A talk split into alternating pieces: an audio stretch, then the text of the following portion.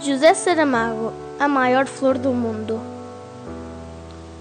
As histórias para crianças devem ser escritas com palavras muito simples, porque as crianças, sendo pequenas, sabem poucas palavras e não gostam de usá-las complicadas. Quem me dera saber escrever essas histórias, mas nunca fui capaz de aprender. E tenho pena.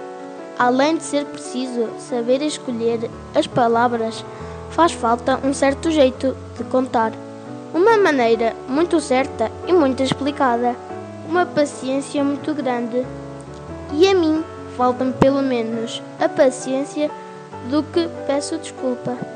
Se eu tivesse aquelas qualidades todas, poderia contar com pormenores uma linda história que um dia inventei, mas que assim como a vão ver, é apenas o resumo de uma história que em duas palavras se diz. Quem me seja desculpada, a vaidade se eu até cheguei a pensar que a minha história seria a mais linda de todas as que se escreveram desde o tempo dos contos de fadas e princesas encantadas. Há quanto tempo isso vai? Na história que eu quis escrever, mas não escrevi, havia uma aldeia. Agora vão começar aparecer algumas palavras difíceis, mas quem não souber deve ir ver no dicionário ou perguntar ao professor. Não se temam, Porém, aqueles que fora das cidades não concebem histórias nem sequer infantis, o meu herói menino tem as suas aventuras aprazadas fora da sossegada terra onde vivem os pais. Suponho que uma irmã, talvez um resto de avós e uma parentela misturada de que não há notícia.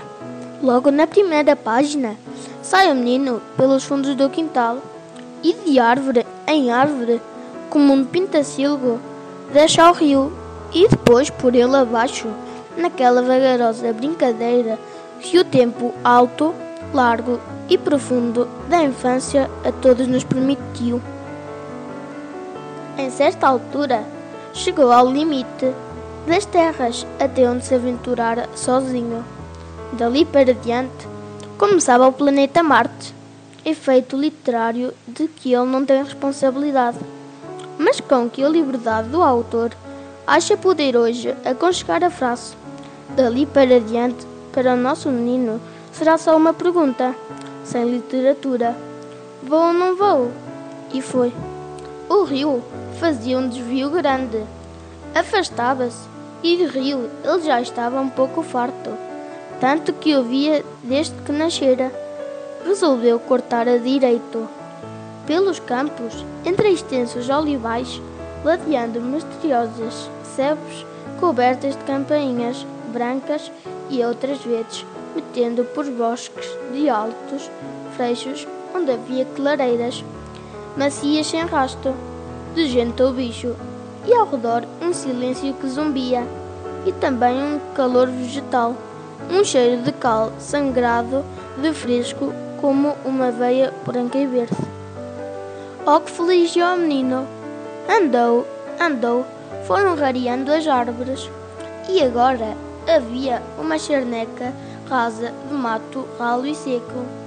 E, e no meio dela, uma inóspita colina, redonda como uma tigela voltada. Deu-se ao menino ao trabalho de subir a encosta.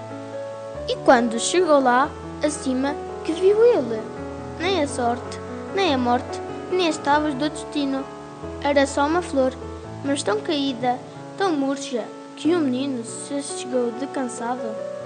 E como este menino era especial de história, achou que tinha de salvar a flor. Mas que é da água?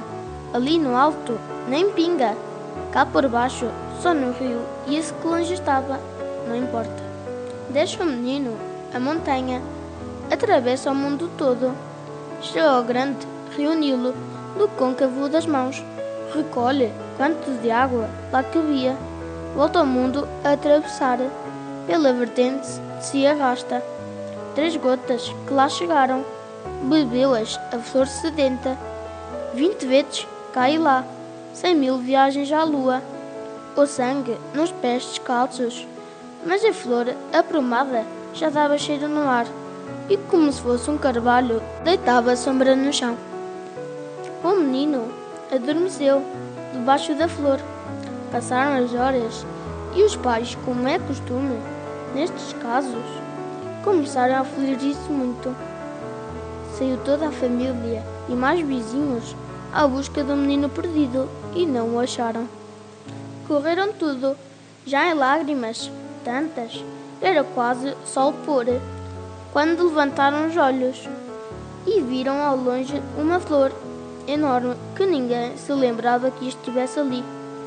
Foram todos de carreira, subiram a colina e deram com o menino adormecido. Sobre ele, resguardando do fresco da tarde, estava uma grande pétala perfumada com todas as cores do arco-íris. Este menino foi levado para casa, rodeado de todo o respeito, como obra de milagre. Quando depois passava pelas ruas, as pessoas diziam que ele saíra da aldeia para ir fazer uma coisa que era muito maior do que o seu tamanho e do que todos os tamanhos. E essa é a moral da história. Este era o conto que eu queria contar. Tenho muita pena não saber escrever histórias para crianças, mas ao menos ficaram sabendo como a história seguia e poderão contá-la de outra maneira com palavras mais simples do que as minhas e talvez mais tarde venham a saber escrever histórias para as crianças. Quem sabe se um dia virei a ler outra vez esta história, escrita por ti, que me lês, mas muito mais bonita.